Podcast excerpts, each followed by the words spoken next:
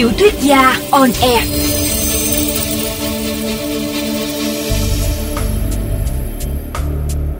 Xin chào các bạn thính giả của VOV Giao thông.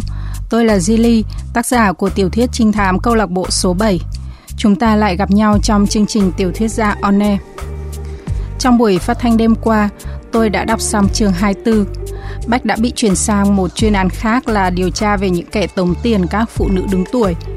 Tình cờ Bách bắt gặp, Mỹ Lâm và cậu em họ Kevin Quang đang trò chuyện ở một quán cà phê với dáng vẻ lúng túng khi bị anh bắt gặp. Bách cũng nhận được một bức thư của Thiên Kim. Cô cho biết rằng có một tờ báo mang tên Chơi Đẹp đã mời cô làm cộng tác viên và họ đã hẹn gặp cô 5 giờ chiều hôm sau để bàn công việc. Chúng ta hãy cùng theo dõi tiếp chương 25 ngay sau đây.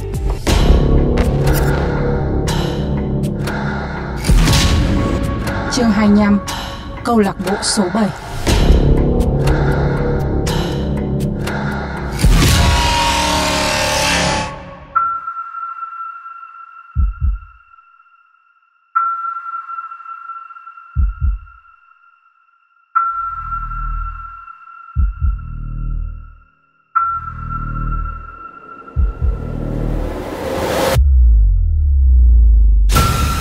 Tiết trời cuối tháng 10 như cô lại trong cái lạnh đặc quánh. Bóng tối sóng sánh trên những vạt cây đã không còn màu sắc. Thẳng hoặc một chiếc taxi lờ đờ chạy qua trong giờ hiếm khách. Mới hơn 7 giờ, nhưng ở khu chung cư này ngỡ đã là đêm.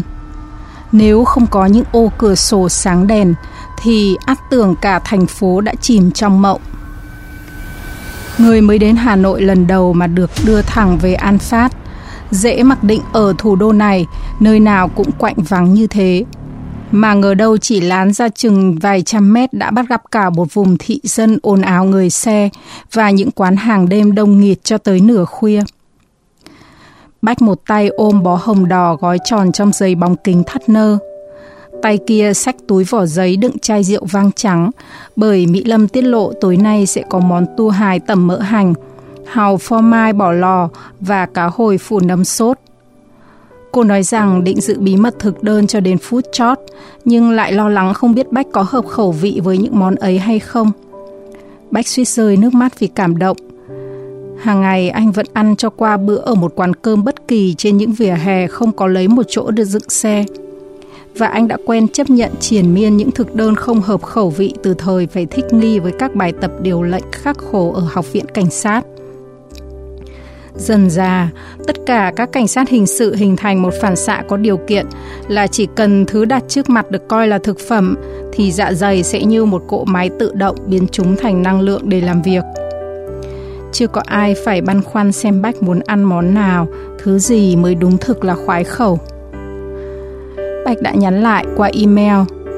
Kể từ tối hôm nay, anh biết người tạo nên khẩu vị của anh sẽ không phải là chính anh nữa. Bách dạo bộ qua những tòa nhà cao tầng và cả khu biệt thự hoang lạnh giờ im lìm trong thân phận bị bỏ quên.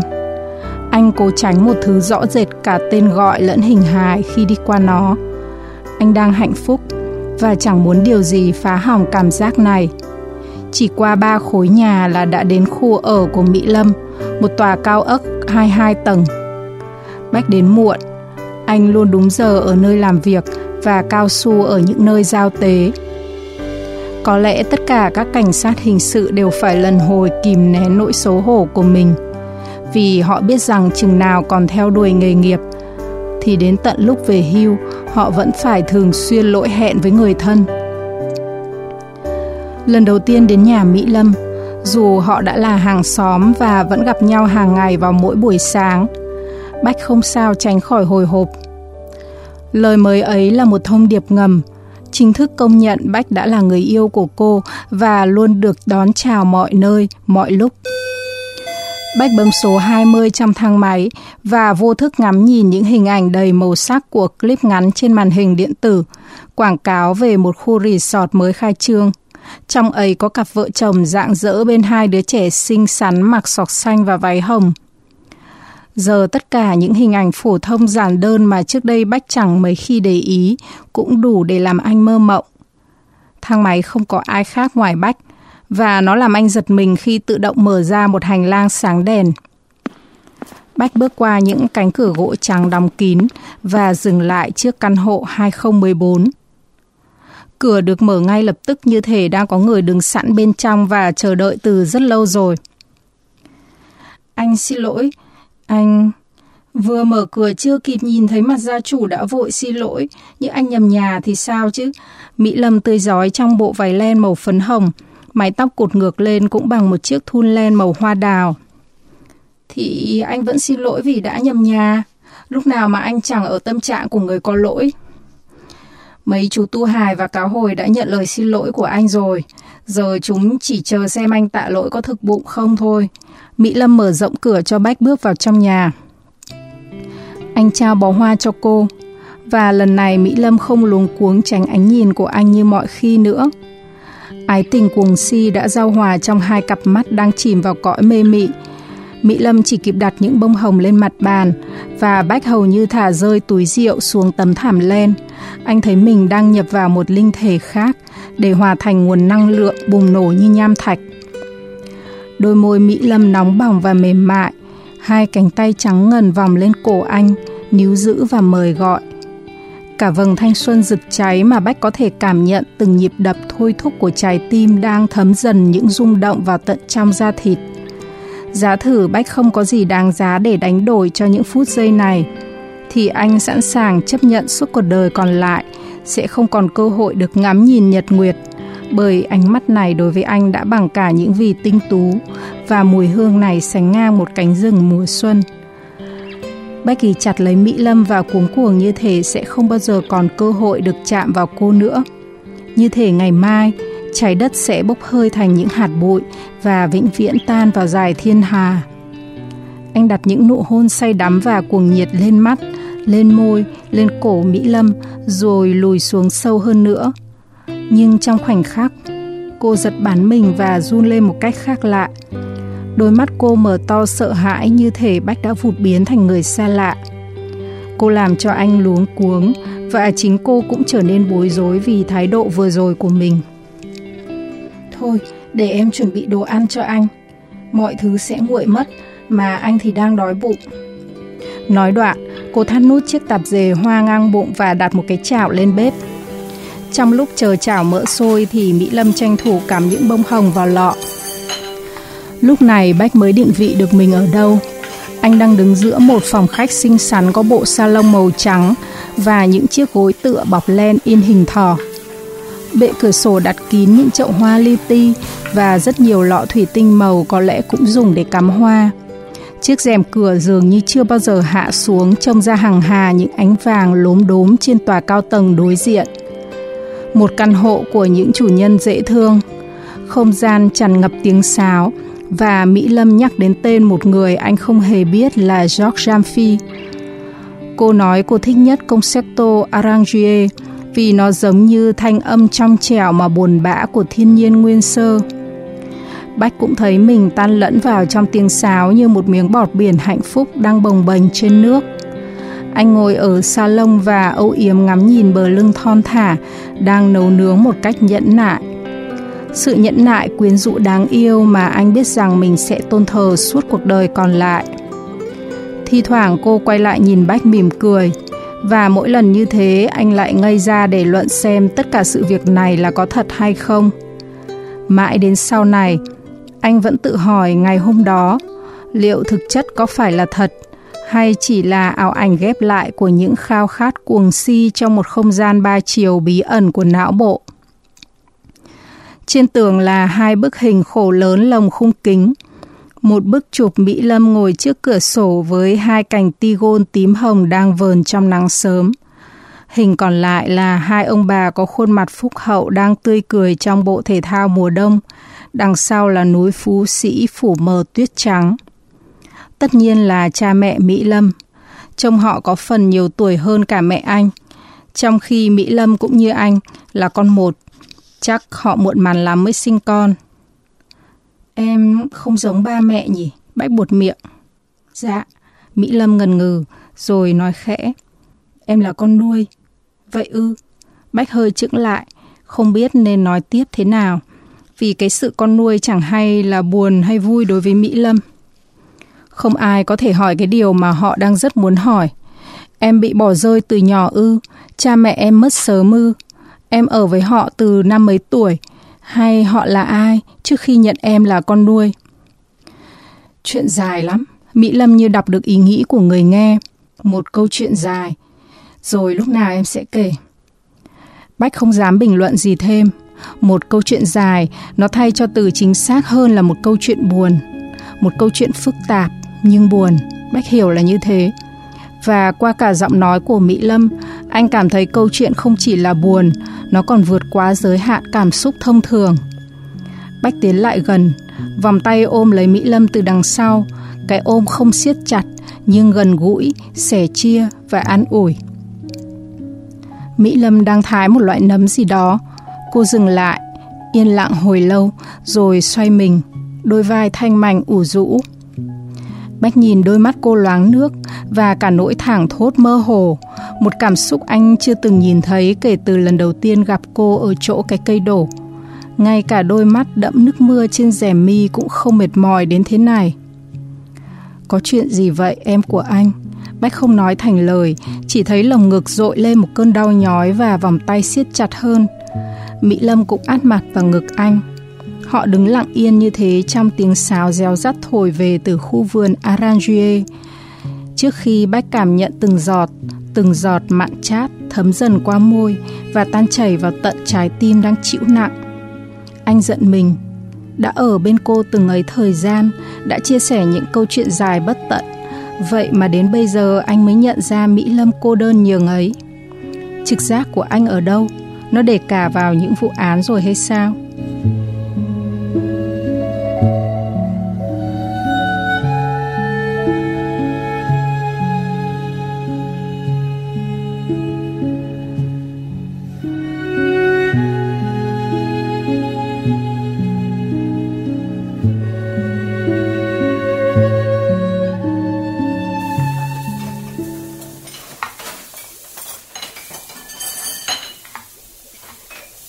Họ ngồi bên chiếc bàn ăn nhỏ nhắn phủ khăn trải kẻ caro tím. Bách chưa từng nhìn thấy bàn ăn bé xíu thế bao giờ. Nó chỉ đủ chỗ cho bốn người. Muốn ngồi thêm nữa cũng không thể.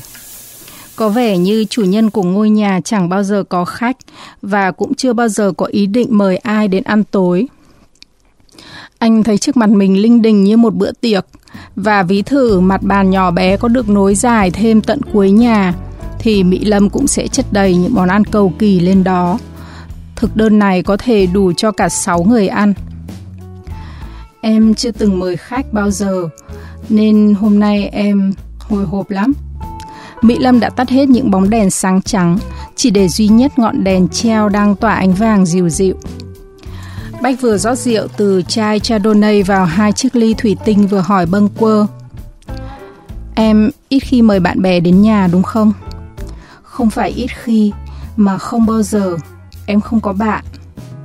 Mỹ Lâm nói gọn, giọng bằng phẳng và vô cảm, không chút gì ngạo nghễ, thất vọng hay nổi loạn trong đó. Bách cố nén ngạc nhiên để nói giọng bình thản. Anh cũng vậy, anh cũng không có bạn. Họ nhìn nhau mỉm cười và cùng chạm ly. Những người không bạn bè mà đa phần chẳng ai dám khoe ra điều đó là một khối cô đơn khổng lồ không thể sẻ chia. Và khi hai tảng băng lớn chạm nhau, nó sẽ vỡ vụn và tan chảy. Nhưng vẫn còn đó một phần của tảng băng đang chìm sâu dưới mặt nước, là thứ mà không kẻ thứ hai nào có thể xâm phạm. Những ẩn ức chẳng bao giờ biết đóng băng. Ba mẹ nuôi của em chủ yếu sống ở nước ngoài. Mỹ Lâm mở đầu câu chuyện mà Thoạt Tiên Bách ngỡ rằng mình sẽ được nghe toàn bộ phần còn lại. Họ không định cư một nước nào cố định vì công việc ở một tổ chức phi chính phủ bảo trợ quyền trẻ em khiến họ phải di chuyển liên tục. Nhưng sau này, đến năm 50 tuổi thì họ quyết định bỏ hết việc làm, bán hết bất động sản bên ấy để đi du lịch. Cả hai người có một ước mơ giống nhau là được khám phá mọi ngóc ngách của trái đất này trước khi về thế giới bên kia. Lúc đó họ mới quyết định mua một căn nhà nhỏ ở Việt Nam để làm chỗ nghỉ chân sau mỗi chặng đường dài. Nhưng khi về nước, họ lại tình cờ gặp em và nhận nuôi em từ năm 8 tuổi. Và cũng vì thế mà sự kiện này đã tạm cản trở dự định của họ. Suốt 10 năm dòng, họ không hề một lần rời khỏi thành phố mà không có em bên cạnh. Chưa bao giờ họ để em ở lại một mình, dù họ hoàn toàn có thể gửi em ở một nhà người họ hàng nào đó. Có vài lần ba mẹ đi du lịch thì đều cho em đi theo, nhưng đó chỉ là những chuyến viễn du ngắn ngày. Cho đến khi em vào đại học thì mà họ mới yên tâm thực hiện ý nguyện cháy bỏng của mình. Kể từ đó thì họ hiếm khi ở nhà, dù hầu như gọi điện cho em hàng ngày. Đó là một sự hy sinh tuyệt vời mà không quy ước nào trên thế giới bắt họ làm như thế, ngoại trừ tình thương từ trái tim. Ba mẹ em không có con, và mặc dù làm việc cho Quỹ Bảo trợ Trẻ Em suốt gần 30 năm, hai người chưa từng có ý định nhận con nuôi, cho đến khi gặp em. Em đã tin vào những ngẫu nhiên của định mệnh từ hồi ấy. Và đối với ba mẹ, em không tìm được từ nào trong từ điển để nói hộ tình cảm của mình. Bách thấy đôi mắt mình run rẩy và dù cố gắng kiềm chế thì vẫn có thứ gì nóng bỏng đang lan xuống gò má. Chỉ một phần của câu chuyện cảm động khiến anh phải ứa nước mắt. Điều mà anh những muốn hỏi mới làm ngực trái của anh đau nhói. Mỹ Lâm, vậy 8 năm trước đó em ở đâu? Cái phần đời mà em không kể ấy, có điều gì đã hành hạ em đến mức đã gần 20 năm trôi qua mà nỗi cô độc vẫn chưa thể xóa nhòa? Và điều gì khiến một bông hoa xuân rạng rỡ lại không có lấy một người bạn để chia sẻ? Bách mong biết bao giờ phút này được gặp cha mẹ nuôi của Mỹ Lâm để anh bày tỏ lòng biết ơn đối với những con người giản dị mà vĩ đại, những người đã che chở cho người anh yêu thương suốt ngần ấy năm. Em ngưỡng mộ ba mẹ lắm, họ vẫn yêu nhau đến giờ phút này khi đã ở bên nhau cả nửa thế kỷ, vẫn nắm tay nhau hàng ngày và cùng chia sẻ những câu chuyện bất tận trên đường thiên lý. Họ không thể có con, và không một ràng buộc gắn kết nào ngoài tình yêu giữ chân họ đến giờ phút này. Họ không chỉ là tình nhân vĩnh viễn mà còn là hai người tri kỷ. Anh cũng chưa được chứng kiến ai như vậy. Bách gật đầu công nhận, coi như lý thuyết không ai có thể yêu nhau mãi của anh đã bị đánh đổ. Anh cũng mong mình sẽ được như vậy, cũng sẽ có một người tri kỷ. Bách nhìn sâu vào đôi mắt đã bắt đầu loáng nước của Mỹ Lâm. Lời tỏ tình mộc mạc của anh được đáp lại bằng một nụ hôn mà ngõ hầu trong khoảnh khắc ngắn ngủi ấy. Bách đã quên mất rằng thế giới này không chỉ có những cánh đồng hoa lộng gió dưới trời mây xanh ngắt, còn có cả bi kịch, sinh tử và chia ly. Bi kịch mới là nhiều. Bi kịch chiếm lĩnh hầu hết các sân khấu, tiểu thuyết và màn bạc. Chiếc bàn bé nhỏ ngập tràn thức ăn hầu vẫn còn nguyên đến giờ phút ấy. Họ không ăn gì cả vì đôi môi còn để dành cho thứ lãng mạn nhiều hơn là ẩm thực. Họ hôn nhau không dứt trong sự an ủi xóa nhòa những dằn vặt để hòa vào một niềm đam mê siêu thực. Trong tiếng sáo reo rắt của Jacques Jamfier đưa họ bay đến vườn địa đàng miền địa Trung Hải. Arrangier, Arrangier có những bản nhạc không chỉ là giai điệu mà vĩnh viễn gợi lên những nỗi đau từ vết thương không thể khép miệng. Khi tiếng nhạc vừa dứt, trong chừng nửa giây, chiếc đĩa hát chuyển sang bài khác. Họ nghe những tiếng đập khẽ vào cửa kính. Vladimir Nabokov đã từng viết trong cuốn tiểu thuyết của mình Hạnh phúc rơi lột bột trên đầu họ và giờ phút này Bách cũng cảm nhận hạnh phúc như thế trong tiếng mưa mùa đông già dích đang tuôn trào thêm rét mướt vào những cơn gió lạnh. Chợt Mỹ Lâm hút hoảng đứng bật dậy. Ôi, em quên mất lũ thỏ. Cô cuống cuồng chạy ra ngoài ban công và loáng cái đã quay trở lại với hai chiếc lồng sơn xanh và hồng. Trong mỗi lồng có một đôi thỏ to bằng một chú mèo lớn với bốn màu sắc khác nhau. Trắng, đen, đốm và nâu. Nhìn vào sự béo tròn của lũ thỏ thì đủ biết chúng đã được chủ nhân cưng chiều và chăm bạm đến mức nào. Vài con đã hơi bết lông vì nước mưa. Mỹ Lâm vội lấy khăn bông thấm khô cho mấy con vật cưng, miệng không ngừng suýt xoa. Anh thử xem, tay chân chúng lạnh cắm rồi này, tai cũng lạnh nữa, em đoàn quá. Bách cố nín cười và cũng thử sờ vào cái tay dài của con thỏ nâu, quả là nó lạnh như nước đá. Con thỏ nhìn Bách bằng đôi mắt màu nâu lạnh lùng và khó chịu. Lần đầu tiên anh chạm vào một con thỏ đấy. bách nhìn Mỹ Lâm đầy ngưỡng mộ. Sau này có trẻ con thì em làm hư chúng mất thôi. Thế nào em cũng chiều chúng quá. Em chiều chúng để bù lại cho ông bố quân phiệt nghiêm khắc quá ấy mà. Mỹ Lâm đùa xong câu ấy thì luống cuống vì đã lỡ miệng. Cô vội đánh lạc sang chuyện khác. Thực không ngờ mưa rào lại rơi giữa mùa đông. Mà sao mấy con thỏ này gặp mưa rét lại không đòi vào em nhỉ? Anh hỏi bâng quơ để xua đi sự lúng túng của cả hai. Bụng hơi hối hận vì câu hỏi ngớ ngẩn của mình. Họ bật nhạc to thế sao có thể nghe được tiếng thỏ kêu? Thỏ không biết kêu đâu. Mỹ Lâm nhoẻn cười. Có lẽ thỏ là giống vật bốn chân duy nhất chẳng phát ra âm thanh bao giờ. Trong sách chuyên ngành chăn nuôi nói rằng khi thỏ sợ hãi cực điểm thì chúng cũng kêu ép lên vài tiếng. Nhưng em nuôi thỏ đã nhiều năm nay mà chưa từng nghe thấy chúng kêu lần nào. Có lẽ trong cơn nguy kịch, thỏ cũng chấp nhận chịu chết chứ không bao giờ biết kêu cứu. Ủa vậy ư? Bách ngạc nhiên, anh không hề biết rằng thỏ không kêu. Em cũng đã từng giống những con thỏ này. Mỹ Lâm dán mắt vào lũ thỏ đang loay hoay với vài lá cải xanh và nửa củ cà rốt. Em đã từng không hề biết kêu cứu, im lặng như lũ thỏ vậy. Bách giật mình, chưa hiểu ý cô muốn nói điều gì. Anh cố gắng tìm một cách diễn đạt để cô có thể chia sẻ. Đã từng có chuyện gì đó phải không Mỹ Lâm? À không, chẳng có gì đâu. Lúc khác mình nói chuyện này sau.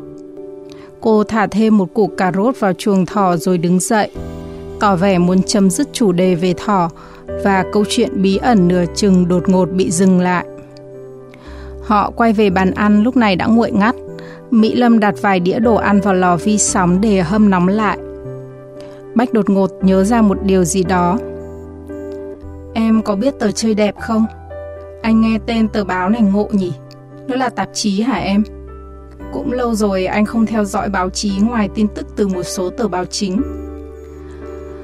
Một tờ báo lá cải chuyên lấy lại những vụ kiện cáo, cãi cọ của các nghệ sĩ trong giới showbiz trên mạng xã hội về sáo lại và tái sử dụng. Họ chỉ cần pha trộn và thêm nếm vài lời bình luận là đã hoàn tất bài. Họ cũng thích xài những huyền thoại về cây đa ma ám và giếng nước oan hồn, thêm một số câu chuyện tình bi kịch và vài vụ án mạng man dợ nữa là xong công thức cho một tờ báo bán chạy. Mỹ Lâm vừa tranh thủ làm món salad trái cây tráng miệng, vừa bày tỏ nỗi bất mãn về những người cũng được xếp vào hàng đồng nghiệp của cô.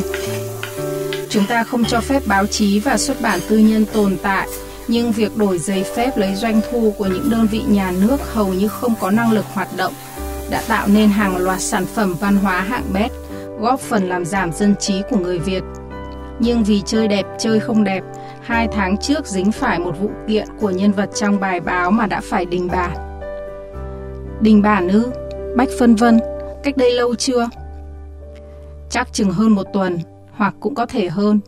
Em không chắc lắm về thời gian, nhưng chắc chắn là họ đã bị đình bàn và thu hồi giấy phép. Hai nhà báo đã bị tước thẻ. Vậy ư? Lạ nhỉ? Có gì lạ đâu. Ở đất nước này người ta quen kinh doanh theo lối thổ phỉ. Làm báo cũng vậy mà. Chụp giật một vụ vài năm rồi thôi. Vì người đầu tư cũng biết báo lá cải giống như nhạc thời trang và phim giải trí. Kinh doanh chỉ có thời vụ. Sau một thời gian, đám đông Azure chạy theo mấy thứ đó sẽ tự thấy nhà mà nghỉ chơi. Lúc ấy họ lại chuyển sang rót tiền cho một tờ lá cải khác thay hình đổi dạng và hoán đổi trật tự một số chuyên mục, nhưng bản chất vẫn là như vậy theo công thức chuyện xến, chuyện sốc, chuyện rùng rợn. Mỹ Lâm vẫn vậy, mỗi lần nói chuyện nghiêm túc, cô sắc sảo và cực đoan, và nụ cười biến mất trên môi bỏ rơi hình ảnh dịu dàng và hồn nhiên những lúc chờ Bách trên đường chạy. Bách không định cải chính rằng anh chẳng lạ gì cách làm việc của tụi phóng viên báo lá cải. Chỉ là anh băn khoăn một chuyện khác mà thôi. Điện thoại của anh kìa. Mỹ Lâm nhắc. Bách ngần ngừ nhìn chiếc điện thoại trên mặt bàn nước. Anh đã để chế độ im lặng để các cuộc gọi khỏi quấy rầy những giây phút quý báu này. Nhưng Mỹ Lâm tinh ý nhìn thấy màn hình báo sáng. Thoáng thấy số của Tú đen, Bách giật mình. Cậu quả là con kỳ đà dễ thương. Bách rủa thầm rồi bấm nút nhận. Có chuyện gì vậy Tú Đen? Có chuyện rồi. Đầu dây bên kia thở gấp. Trên diễn đàn của câu lạc bộ, chúng tung ra một hiệu triệu mới. Tú Đen dừng lại vài giây rồi như đang đọc từ một văn bản trước mặt. Em dịch luôn cho anh nhé. Trinh nữ của chúng ta sắp sống dậy. Nàng sẽ mang đến sức mạnh vô song để bá chủ thế giới này. Ta đã nghe thấy hơi thở của nàng đang rất gần và cả nhịp đập đầy sinh lực. Hỡi những người truyền tin vĩ đại, các ngươi hãy chuẩn bị cho ngày hồi sinh. Mười mắt xanh. Chỉ có Chopin nhận lệnh. Giọng tú đen hơi rung lên một cách bất thường. Sự có mặt của Chopin luôn kèm theo một cuộc phẫu thuật. Chúng ta thấy có từ nhịp đập. Rõ ràng là Duga ám chỉ trái tim đúng không? Hiệu triệu này được đẩy lên lúc nào? Bách suốt ruột ngắt lời. Chúng vừa đưa lên diễn đàn cách đây 30 phút. Nhóm của chúng ta đã trực ngày đêm không ngơi nghỉ nên bắt được tín hiệu từ các IP. Nhưng anh Bách này, có chuyện lạ lắm. Dường như chúng ta đã gần tới đích rồi. IP của Duga lần này được xác định ở sàn nhảy underground. Xem ra kẻ đầu trò có liên quan mật thiết đến cái sàn nhảy này. Anh nhớ không? Cũng chính tay Duga đã vào Facebook của Mỹ Anh để dụ dỗ cô ấy đến đó. Nếu không phải là một trong những kẻ làm việc tại đó hoặc có mối quan hệ thâm tình với những người làm việc ở underground, thì không thể nào biết được ngày khai trương và chương trình tìm kiếm nữ hoàng dạ tiệc trong ngày Halloween năm ngoái, khi mà quảng cáo vẫn còn chưa công khai đưa lên truyền thông. Đã chuẩn bị hành động chưa? Bách hỏi bằng vẻ bất lực của kẻ ngoài cuộc. Sếp đã chuẩn y việc thẩm vấn những kẻ có mặt tại vũ trường. 30 phút trước mới là 9 giờ, đó là thời điểm chủ yếu chỉ có nhân viên và quản lý của Underground. Khách hàng không mấy khi đến vào giờ này sẽ thuận tiện cho chúng ta khởi sự. Chuyên án đang chuẩn bị ụp Underground, còn vài phút nữa thôi. Đã cài vài người giả làm đám thanh niên càn quấy vào nhảy nhót tiệt tùng rồi, gây sự đánh nhau. Lúc đó tụi em sẽ ập vào. Tú đen nói vắn tắt, vẻ đang rất vội. Khoan đã tú đen, chống ngực bách bắt đầu đập mạnh. Thông thường án mạng sẽ xảy ra 1 đến 2 ngày sau khi chúng đẩy lệnh lên diễn đàn. Đây là lần thu thập cuối cùng của chúng trước khi hình thành trinh nữ. Liệu việc vây giáp này có rút dây động rừng không?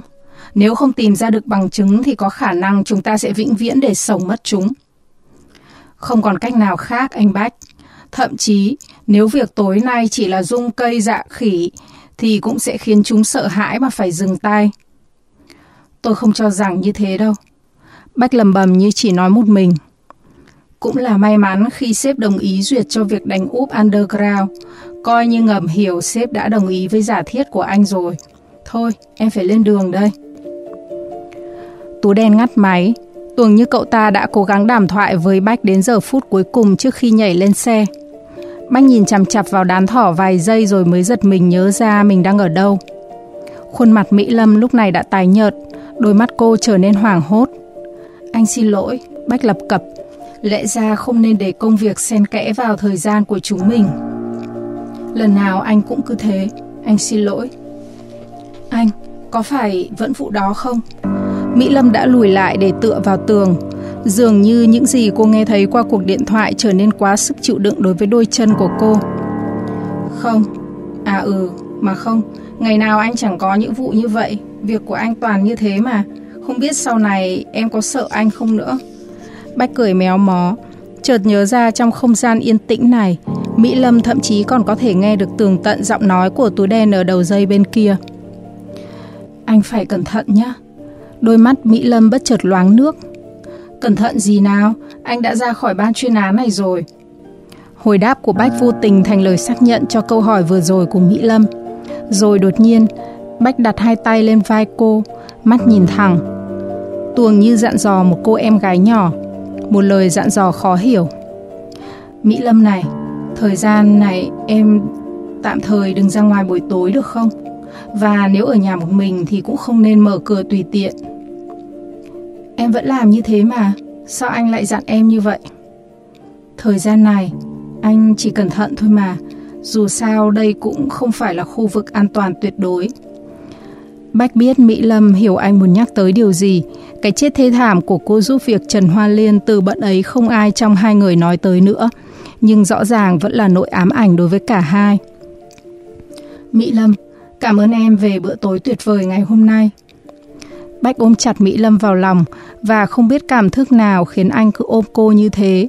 Hồi lâu, như thể nếu anh chỉ buông tay ra một lần thì cô sẽ biến mất mãi mãi, để rồi Bách không còn cơ hội nào được gặp lại người anh yêu thương nữa. Bách nhắm mắt, ghi nhớ mùi hương trên mái tóc cô và khoảnh khắc mềm mại của da thịt chạm nhau, gần gũi như thể tất cả chỉ là một, không phải hai người. Anh là một phần của cơ thể Mỹ Lâm và cô là một phần của trái tim anh. Anh về nhé, Mỹ Lâm thì thầm, nếu có thể được thì sáng mai hẹn anh ở đường chạy. Ừ, hẹn em ngày mai. Bách hôn nhẹ lên đôi môi ngọt ngào còn vương vị trái cây, rồi khó khăn lắm mới xỏ nổi đôi giày vào chân. Khoảnh khắc sau mỗi lần phải chia tay Mỹ Lâm đều để lại một hố sâu trống tránh và hụt hẫng. Lần này cũng vậy, anh chậm chạp từng động tác, như thể sự chỉ níu mỗi giây đều khiến anh có thể gần cô thêm chút nữa. Mỹ Lâm tiện bách ra thang máy, rồi chợt nhớ ra điều gì, cô kêu lên và vội vã quay vào nhà, bảo anh chờ một chút. Thang máy đang chạy dần lên từ tầng trệt. Trong lúc chờ đợi, anh ngó quanh dãy hành lang vắng tanh sáng choang ánh điện. Đột nhiên, anh cảm thấy gáy mình nóng dần lên một cách kỳ lạ. Bách quay phát lại phía sau, chỉ là một ngã ba rẽ vào hành lang của dãy căn hộ kế cận. Mỹ Lâm đã trở lại, cô cầm theo một chiếc ô đầy hoa. Trời đang mưa to mà, Mỹ Lâm nhoẻn miệng cười, anh cầm lấy che mưa, để lúc nào em nhớ anh thì sẽ chạy sang đòi. Bách ôm chặt Mỹ Lâm thêm lần nữa, thì thầm. Đêm nay anh cũng sẽ nhớ em lắm. Đoạn anh ngăn Mỹ Lâm lại khi thấy cô dợm bước vào cầu thang máy. Em vào nhà trước đi rồi anh về. Sao cơ? Mỹ Lâm ngạc nhiên nhìn cầu thang đang mở ra chờ đợi. Em tiện anh xuống sảnh mà. Không, Bách kiên quyết một cách dịu dàng. Anh muốn yên tâm nhìn thấy em vào nhà rồi anh mới về. Có ba bước thôi mà, em có phải trẻ sơ sinh đâu nào. Em làm vậy đi, cho anh yên tâm cô bé. Mỹ Lâm ngần ngừ giây lát rồi cũng nhượng bộ, vội bước về căn hộ của mình, chỉ cách đó có vài mét. Và trước khi biến mất sau những bức tường, cô đưa tay lên vẫy, miệng nở nụ cười hạnh phúc vì sự lo lắng thái quá của Bách. Anh cũng chờ cho cánh cửa khép lại và tiếng sáo xe sắt của bàn Aranjue ngắt lịm rồi mới yên tâm bước vào thang máy. Không quên quét ánh mắt lên khắp hành lang một lần cuối cùng. Sảnh tầng trệt ắng lặng trong một tối mùa đông thời tiết khắc nghiệt. Anh xòe chiếc ô hoa, nó đủ rộng cho cả hai người. Gió tạt mưa lạnh buốt và bóng tối nhòe nhòe những vệt nước khiến anh nhớ tới cái đêm hãi hùng ở làng vang. Giờ phút này, cả ban chuyên án đều cảm nhận được cái điều kinh khủng mà giáo phái điên khùng man dợ đó đang lên kế hoạch. Lần trước, trong buổi họp riêng ở nhà Mai Thanh, cả ba người bọn họ đã thống nhất tạm đặt một cái tên để ngầm hiểu với nhau, câu lạc bộ số 7. Chỉ vài ngày nữa sẽ đến kỳ hạn phải khép lại chuyên án và những tên mặt quỷ cũng đang gấp rút tìm kiếm bộ phận cuối cùng để hình thành trinh nữ, bộ phận số 7. Liệu đối tượng mà chúng nhắm tới là ai? Một thiếu nữ bất kỳ hay một cô bạn gái nào khác của tên Đăng mà họ còn chưa biết? Thời gian cách quãng giữa các vụ án mạng ngày càng thu hẹp, chứng tỏ mức độ khát máu của chúng đã vượt ngưỡng. Sức mạnh của trinh nữ sẽ giúp chúng bá chủ thế giới ư? Lũ tâm thần, bách nghiến răng và suýt nữa thì bị tụt xuống một cái hố ga đang mở nắp. Anh chơi với và loạn choạng tuột mất chiếc ô. Toàn bộ người anh phơi dưới mưa rét căm. Khí lạnh của cơn áp thấp khiến hai gò má bách lạnh ngắt, nhưng sau gáy vẫn đang nóng dần lên. Cảm giác kỳ lạ này đeo đuổi anh không dứt từ lúc rời khỏi nhà Mỹ Lâm. Bách chưa vội nhặt chiếc ô lên. Anh trần mình chịu đựng những xối xả đang chút xuống đầu mình và thấm dần qua lần áo jacket. Anh cần phải làm thế cho tỉnh táo để xua đi những ám ảnh quái đản luôn hành hạ ngày đêm. Mi là ai? Bách thì thầm, xoay vòng tròn 360 độ để đôi mắt tinh anh quét khắp những căn biệt thự bỏ hoang tăm tối và từng hốc tường của các tòa nhà khổng lồ. Không kẻ thù nào xuất hiện, nhưng trực giác của Bách như hét vào tai anh rằng những đôi mắt của quỷ dữ vẫn đang ẩn nấp đâu đó dưới yên bình kia để trực chờ hành hạ anh, khiến cuộc đời còn lại của anh trên cõi trần thế sẽ vĩnh viễn bất an và hoang loạn.